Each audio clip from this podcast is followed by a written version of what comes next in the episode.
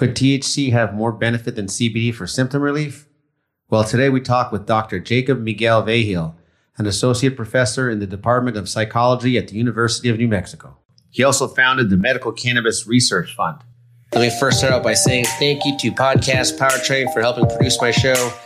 These are the guys you need behind you if you're looking to start your podcast. Also, I'd like to thank... Powered by Riverside FM. That's right. Our show is powered by Riverside FM, one of the best platforms to actually have a podcast on. So I'm going to have some links at the end of the show or in the show notes. Check them out. These are the two people that you need to get with to make your podcast top 100. This is the Good Dudes Grow 2.0. On the Good Dudes Grow 2.0, we're here to let you know the importance of plant-based medicine and psychedelics on mental and physical health. We're bringing you stories of how these medicines have changed lives and can save lives. We want to teach you the healing power of plant-based medicine.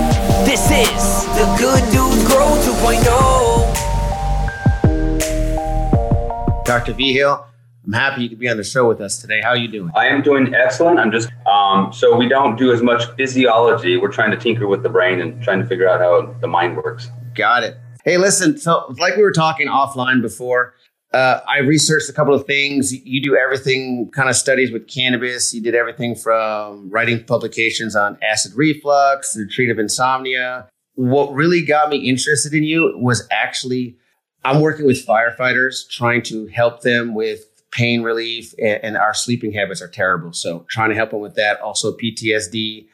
And unfortunately, also what got me into it, and I'll be honest with you, this is why... really why I want to talk to you is I lost my daughter to an opiate overdose. So a lot of your studies showed that cannabis can help on the opiate side and kind of like help them weed off and the pain management side. So that's why I wanted to try and get you on the show, and I'm glad you could come. But first, introduce yourself. Tell me what you're doing now, what's going on, and we'll go from there. Sure. So as you mentioned, my name is Jacob Miguel Vigil. I'm an associate professor in the psychology department at the University of New Mexico. I am, as you mentioned, a full-time cannabis researcher. I didn't start off this way. I actually started off as a very traditional type of a theorist, as traditional as a theorist can be. Did a lot of work on pain perception and trying to write about human nature and developmental processes and so forth. A few years back, and this is my story, when I was coming up for tenure in the academic process, I really took a step back. And I started to look at my own work and a lot of the work around me. And it didn't seem like a lot of those efforts were actually amounting to improvements in our society. And, it's not to degrade other people's life efforts and so forth. But when I looked in the mirror, I thought that I could do more than what I was currently doing. And at that time, I also opened my eyes to all the suffering that was taking place around me amongst my community members. And what I call secondary victimization, that is the lack of efficacy from traditional conventional pharmaceutical medications, along with, oftentimes the unbearable side effects of those medications. And, this dependence on pharmaceutical medications is very frustrating to me because it feels as though we've been duped into accepting something that is subpar. And, converging on those two ideas that I wanted to do something that was really meaningful. I wanted to make a difference in the world. And then seeing all the improvements that could be made to our healthcare delivery, I just converged those. So I decided to focus full time on medical cannabis research. The plant is amazing. I call it a super medication because it is so efficacious for such a broad array of different types of health symptoms, as well as being fast acting. And then you couple that with the relatively minimal side effects relative to other conventional medications, and you have something that's really something special. And I do think that cannabis can find its way into most people's lives to some degree. Maybe, not using it all the time or for different types of reasons, but I do think that it can improve many people's lives if they learn how to use it efficiently for their own needs. Yeah, I understand that 100%. My personal story, like I said, I personally got involved in checking it out. I wanted to see for like investment type stuff when it first came out, especially in the East Coast. It came out a little bit. We're a little bit behind the curve compared to where you guys are technically are. So when I started looking at it, it wasn't legal. You couldn't get hemp. You couldn't get anything. I was into CrossFit. I wanted to recover better, recover faster. I heard about marijuana, medical marijuana. And I said, oh, well, maybe there's some other type, because as a firefighter, I can't take that stuff. So maybe there's something about this hemp. So I tried to get involved in that. And then when I started seeing what was happening with my daughter, I got more into the background of what the plant can actually do. And that's how I started investigating more and more. And then from there, it brought me into, hey, this can actually help my fellow firefighters because they have depression and sleep troubles and all that. So I kind of fell into that as a personal reason, and then slowly started seeing, hey, I can change lives and help my fellow firefighters stop them from having suicidal thoughts, if that makes sense. Of course, yeah. And, you know, we are plagued as a society by many epidemics. That is chronic pain, chronic anxiety, and chronic depression. And there doesn't seem to be an end in sight. And the medications that we use to treat those are oftentimes, you know, plagued with negative side effects, and they're not optimal. So there's a lot of room for improvement. And this is an incredibly stressful world. We don't even have to talk about how stressful this world is, particularly right now. But what we've shown is that for the vast majority of users, probably 95% plus, cannabis tends to calm them down. It tends to reduce the intensity of the anxiety that they might be feeling momentarily. So oftentimes we hear counter types of information, and that sometimes cannabis can make one paranoid, or it could create different types of hallucinations or, you know, and anxiety and so forth. But for the vast majority of folks, it does tend to calm the mind down. And that is vital for folks that have experienced trauma in their life. And, you know, there are so many folks out there that are dealing with these experiences that they cannot escape from. And at least what I could tell you anecdotally is a lot of folks that have been diagnosed with PTSD tend to find remedy in using either, you know, cannabis with THC or, as you're referring to, hemp. Correct. And that's what I'm trying to do. I'm trying to get a conversation started with not just my department, but other departments, even if we could actually get to THC, because I know you did a study between THC and CBD, which one is more beneficial. I'm trying to get the lower end, just a little bit of THC in our department, and trying to talk with them about opening those doors. But one thing I wanted to ask you, during your research, targeting the endocannabinoid system, because a lot of people don't understand that system. They really don't think. They were never taught it, first of all, but now they think this is a made-up system because people are trying to sell cannabis to us. What's it about? How do you target it? How does the cannabis help with all that? Sure. The endocannabinoid system essentially is a composite of different types of receptors that are activated by endocannabinoids, that is, molecules that naturally form and develop within the body. And they're also reactive to phytocannabinoids, so those molecules that are found in the plant in and of itself. And what we know is that the endocannabinoid system seems to be responsible for many basic types of bodily functioning, in sleep, appetite, sex drive, stress responses, and so forth. So we have this system that has receptors that are particularly specialized to react to phytochemicals in the plant in ways that tend to result in what people call a homeostatic reaction. So kind of a calming down of perturbations in our functioning. So when we respond to a stressor, our body produces a real specific response, and that taxes the body. And oftentimes it's coupled with negative sensations, anxiety, and so forth. So what the endocannabinoid system seems to do is kind of, you know, tie back these extreme reactions to a place that is consolidating energy. And what that seems to be experienced like viscerally is a sense of calmness, pain reduction, lessened feelings of depression, and so forth. So we have a bodily system that is intertwined across many different types of functions, and it is responsive to these phytocannabinoids in ways that is quite remarkable. So this is something that's very different than our traditional medical approaches, where we're trying to tinker with specific sites within the body. And oftentimes we're trying to put a Band-Aid on something that we presume is broken. So this is a classic medical model. So the model basically rests on the presumption that if the individual is not feeling good, then there's something broken with the body, okay? So if you're taking that approach, the natural response would be to try to find what's broken and try to fix it. Well, you know, we could take that approach with something like depression, and it doesn't seem to work too well, right? So we spent billions of dollars trying to figure out what's wrong or broken in the depressed mind, to no avail.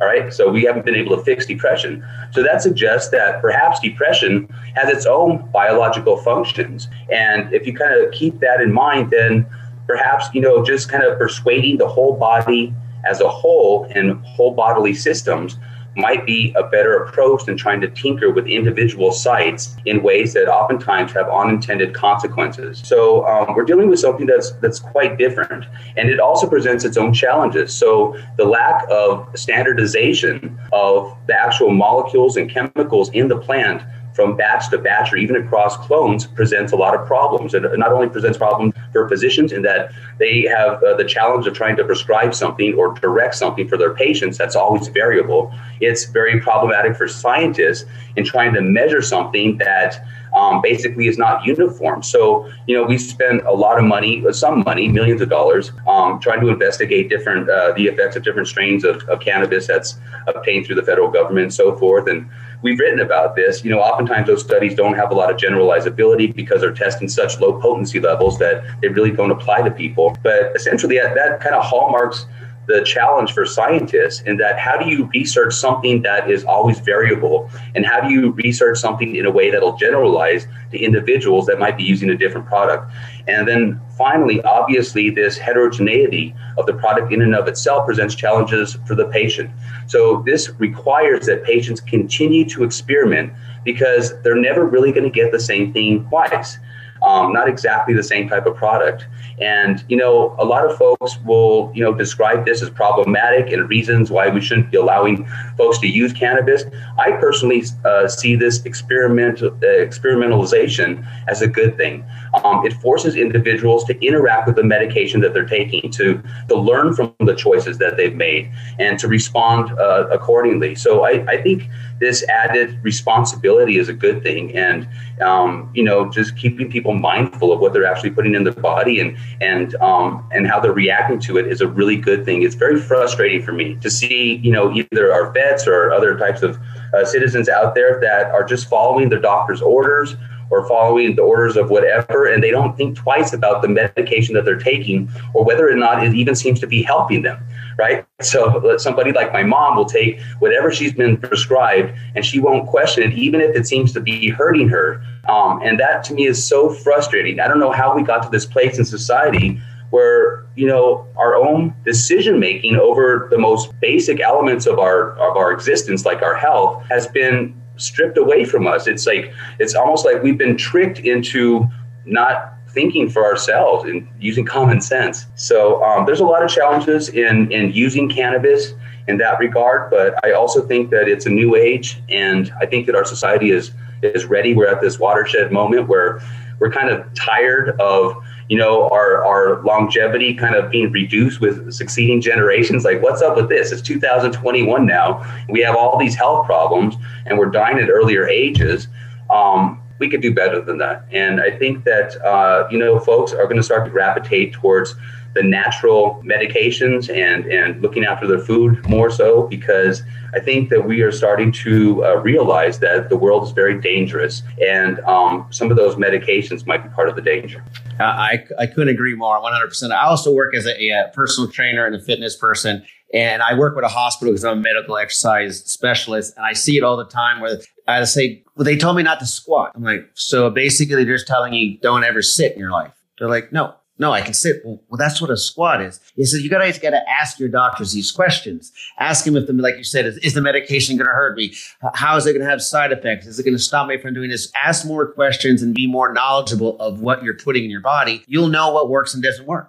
Sure. Yeah. And I think people, you know, should listen to their body and own that. So one of my missions on earth is to try to empower people to take responsibility over their own health and to empower them to know that they are in control of their own health and they don't have to just be stuck with subpar treatment.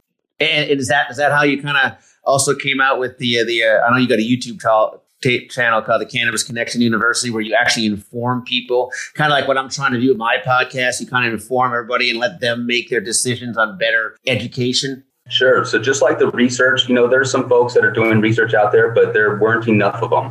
So I decided to take up that mantle and to do it myself. And the same thing with the education. You know, we have a system whereby taxpayers are paying for a lot of research that they oftentimes don't even have access to the results. So, you know, a lot of these findings get published and they're archived in databases and so forth. And you have to be affiliated with the university to even see the results of what you paid for as a taxpayer, right? So that's wrong. And, you know, so part of our mission is to provide education directly to patients. And we like to talk about some of our own findings and findings in general, but I guess the point is that if we could just reach one patient and empower them to make decisions in their life that improve their life, then it's completely worth it. So as an educator, as a scientist, I could do nothing more valuable than to try to translate my life efforts into ways that improve at least one individual out there. And that's what we're trying to do. Yeah, on that point, I saw, speaking of data, education, and science, I saw you guys came out with kind of like a live app, as you did, to actually gather some data on the speculation or difference between THC and CBD. Is that correct? And you gathered, as the patients were using it, they were actually able to go on an app and give them live? Sure, yeah. So we've actually been working with the developers of the Relief app. And this came about as a result of a failed grant writing opportunities to try to build an app like this. So some colleagues and I thought it would be a great study to basically compare the effects of cannabis against other conventional medications like opiates with regard to daily functioning and well-being and so forth. And we applied for several federal grants to build this app. And we thought that these basic studies were really important, significant, and we were very surprised that they didn't get funded, but they didn't. And I was much more naive a couple of years back with regard to all these opportunities, but I'm a much wiser person at this point. But the point is that we were not able to build the app that we wanted to basically measure the effects of medication usage in real time. And at that time, my colleagues actually identified these developers of the Relief app, and they essentially built an app that is perfect for scientific purposes, but they actually built it for their family members that were taking cannabis. So the basic point of the app is to record the characteristics of the products that individuals are taking, as well as their real-time reactions to those products, so that the patient has immediate feedback going forward, so that they know that, okay, this kind of strain seemed like it had this reaction, I like that, I didn't have, I like that. They might trade off the strain for another strain or whatever, but the app is really great in that it provides basically a recording of one's visceral reactions to different types of cannabis products, and it provides graphs for the patients and all that type of stuff. But we've essentially been working with these guys for a while now. It's been about 3 years or so, and we've measured different types of symptoms that are recorded within the app. The app actually measures dozens of different types of symptoms and health conditions and so forth. And we've done work with regard to pain, anxiety, depression, insomnia, many different types of health conditions. And it's a really useful tool. So if folks want to download it, it's certainly free. And I think it's the best app out there for recording real-time effects of cannabis usage. And I sort of like to brag about this. I don't like to brag in general. I'm very grateful. I'm very blessed. But this is, they actually have the largest database in the United States of real-time effects of cannabis usage. So we have this huge database that is just remarkable. And it allows us to essentially parallel a clinical study that would otherwise have to be conducted under all these artificial conditions, and it would be very expensive and so forth. So by, you know, essentially observing individuals' actual reactions in real time to their natural behaviors, we're essentially able to get this really rich data. So we could look at, for example, the associations between different cannabinoid levels and different aspects of symptom relief with regard to pain, anxiety, or whatever. But also it records whatever the individual actually inputs into the system. So if they have some terpene information available, they could enter that, and we have tens of thousands of sessions that actually have a lot of different types of information with regard to terpene. So we're right now tapping into these chemovares, essentially clusters of different types of chemicals, not only THC, but THC and CBD, as well as limonene and myrcene and all these different terpenes. And we're essentially tackling the problem domain of trying to put together these profiles. So we know that THC isn't the whole picture, CBD isn't the whole picture. In fact, I think in the future, THC is going to be, you know, it's not going to be thought of as this big old horrible or even significant player, because once we learn about how these chemicals are synergistically interacting together, it's going to paint a much more complicated picture. But right now we're tackling the problem domain of trying to put together these clusters and what are the meaningful characteristics of a particular strain that is associated with a greater or lesser efficacy with regard to any particular type of condition. I'll just say one more thing really quickly is that this huge database is also allowing us to tap into tolerance effects. So there's very little scientific research out there on tolerance, and it's not the same as like alcohol. So, you know, you could drink whiskey or beer or whatever, and that alcohol content is basically a one-to-one predictor of intoxication. And, and you could measure tolerance with regard to exposure to alcohol in and of itself. Cannabis is different. So you could be, using a high THC strain and get a tolerance to that. And essentially, you could switch over to something that has lower THC and feel greater effect. So it's not even only about the THC in and of itself. And to be honest, as scientists, we don't know how cannabis tolerance works yet. And it's certainly important. It could be associated with logistical significance, like with regard to driving impairment and so forth, but also with regard to its potential medical benefits. So it might be possible that we could compound different types of chemovares in ways that might be even more efficacious than perhaps a single strain alone with regard to combating cancer or diabetes or whatever. That's absolutely amazing. It's kind of like if we, like in the fitness industry, they had like a micro app so they could take their own nutrients down, taking what they're eating, how they're feeling and everything else, but on the cannabis side. So that's what you're kind of right, correct? That kind of database, kind of make you take it, write it down, see how you feel. And this way, you know, maybe dosing wise, if you should take more, take less. Is that correct? Sure. I mean, the classic patient I have in my mind is, you know, a couple in their 60s or 70s that walks into it and they say, you know, I've had cancer for so many years. I've had chronic pain for so many years. And I've heard that Girl Scout cookies might help me. And they know absolutely nothing about cannabis.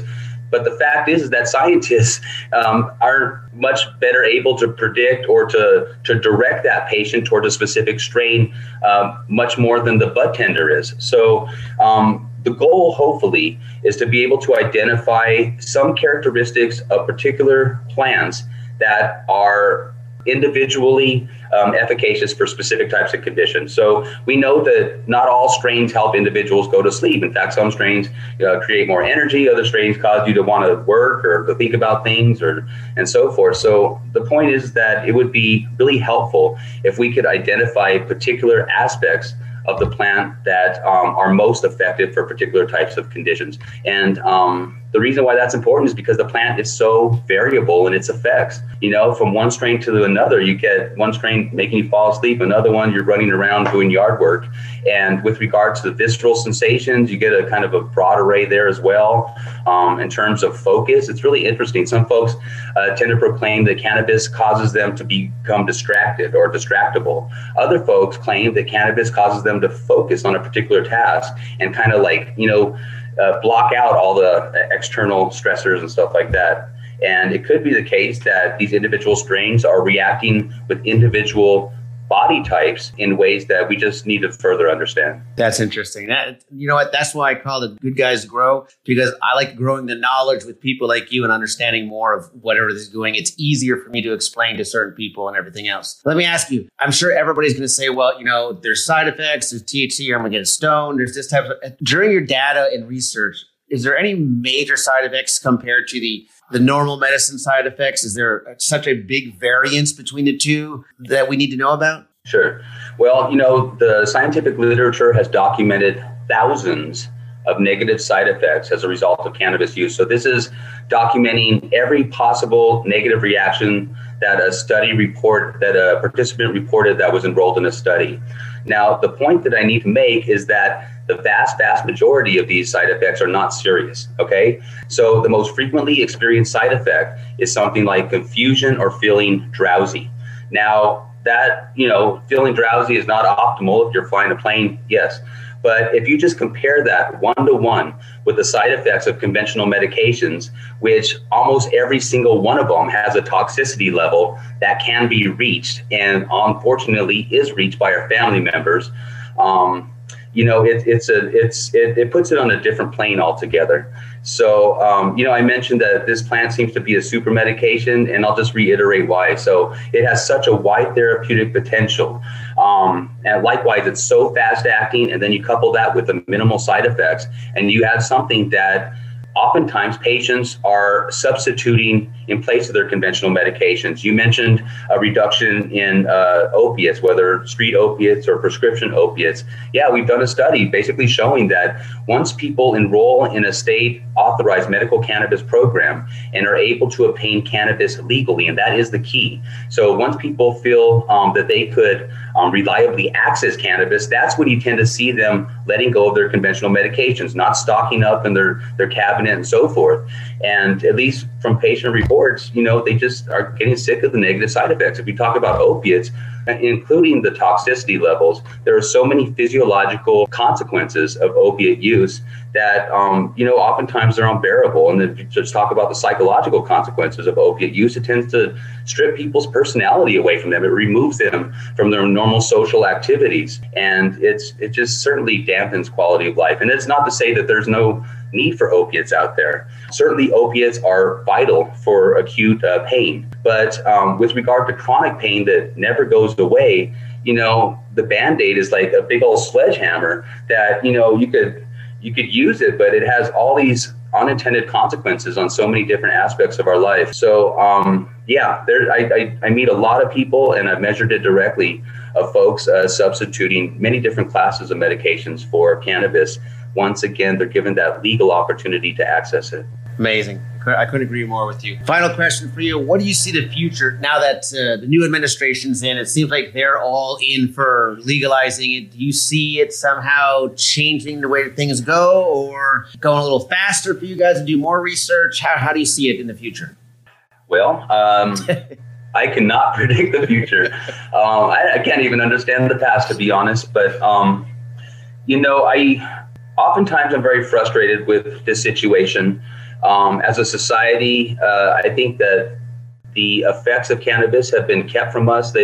We've been lied to for many generations, and our tax dollars have been misappropriated, in my opinion. The common citizen doesn't realize how much money is wasted through academia. And they also, I think, don't oftentimes understand that these funding sources are really specific, and, you know, they're basically dictated from the top down, and they create funding opportunities that the individual scientist like me requires to be able to progress in their job. So what that means is that scientists like me, individual scientists, are oftentimes not very independent. We have to study what there is funding for. So, you know, essentially, you know, you got a lot of smart people that are putting a lot of effort into trying to improve the world, but they're canalized in ways that are really not allowing them to objectively evaluate what they might be intending to. So, you know, we have this past. I mentioned that I think that we're at this watershed moment where enough of us know other family members and friends that say, hey, you know, we've all kind of heard of cannabis is bad, but I kind of tried it and it helped me sleep. And it didn't seem, you know, I was able to have more patience around my kids, and, you know, I wasn't fighting with my spouse as much, and, you know, I was able to look at the clouds or whatever and appreciate them. So I think that, you know, the common man and woman understands that there's something special here in terms of the bureaucracy, the administration, the conflicts of interest. Those have been fighting to the nail up to this point. So the biggest lobbyists against cannabis reformation laws have been big alcohol, big pharma, private prison. Those entities are not going away, and they're holding on as best they can. So, you know, I don't know what to say. I've done this work where I look at the amount of opiates that the individual patient is reducing in their life. And I look at these graphs, and I could just convert that to billions of dollars going down, down, down. And that is a lot of power that is being taken away from these companies. And that's why really I call cannabis an existential threat to the pharmaceutical industry, because it will essentially replace many different classes of medications. And those conflicts are not going to go away anytime soon, regardless of the administration. So I don't know. You know, My wife is actually an expert at cannabis regulations and policy. She's an economist. And she'll tell you that every region in the country has its own set of laws. And they also have their own set of conflicts of interest and different types of monopolies in play and so forth. And, you know, here in New Mexico, we don't have the most ideal medical cannabis situation or program for many different reasons. But, you know, there's a lot of conflicts out there. And she oftentimes gets frustrated because the federal government oftentimes tries to impress different types of regulations that don't seem to make sense. So they just seem to be either punitive or essentially designed to either distract or to impede the private industry, the private cannabis industry. And it seems to be that's the sole reason for different types of regulations and so forth. So I guess what I'll say is that there's so many entities out there that have conflicts of interest that it's going to take more individuals with confident voices telling their friends and their neighbors, hey, you know what? I used to take that medication and I found that this was a little bit better for me. And it's not to say that cannabis might be for everybody. I did mention, I think that most people, I think, can benefit from it in some way, in some aspect of their life.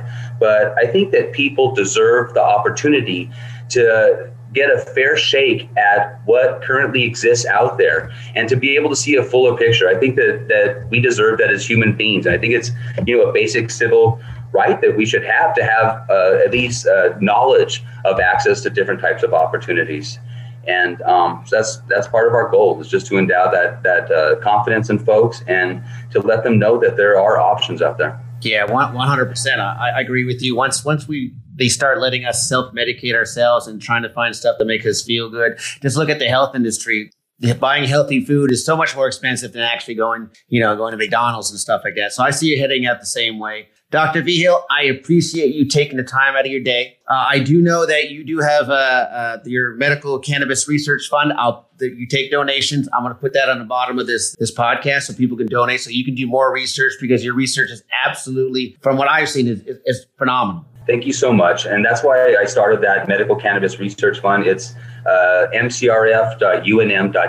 And I basically started it because it's nearly impossible to obtain federal funding to conduct all this very important, significant work. So I just had to create a different mechanism in general to generate the revenue that I need to pay participants, to pay for pencils, and so forth. So as I mentioned, I dedicated my life to this, and I am so very blessed to have the opportunity to serve my fellow man and woman. Well, all of us that are actually using the plan for stuff and helping other people, we appreciate all your research. Thank you very much. You have yourself a wonderful day. Hey, everybody. Thank you for listening to the show. And like I said at the beginning of the show, I'll have some links for you. So if you're interested in starting your podcast yourself, one of the best places to go is Podcast Powertrain. Right now, they're doing an amazing offer for all their course material. If you want to actually help get your show ranked, all you got to do is go to gooddudesgrow.com/powertrain, and you'll get all the information there. Also, if you're looking for a platform, not sure which platform to use to record your show on, Riverside FM is the one we use. You can also go to gooddudesgrow.com/Riverside. Check them out, and you will not be disappointed. Again, thank you for listening to the show, and we will see you. Well, we won't see you, but... Good Dudes Grow 2.0. Thank you for tuning in. If you're still listening to this, that means you gained something out of this episode. So make sure you share it with a friend, leave a review, and subscribe so you never miss an episode of The Good Dudes Grow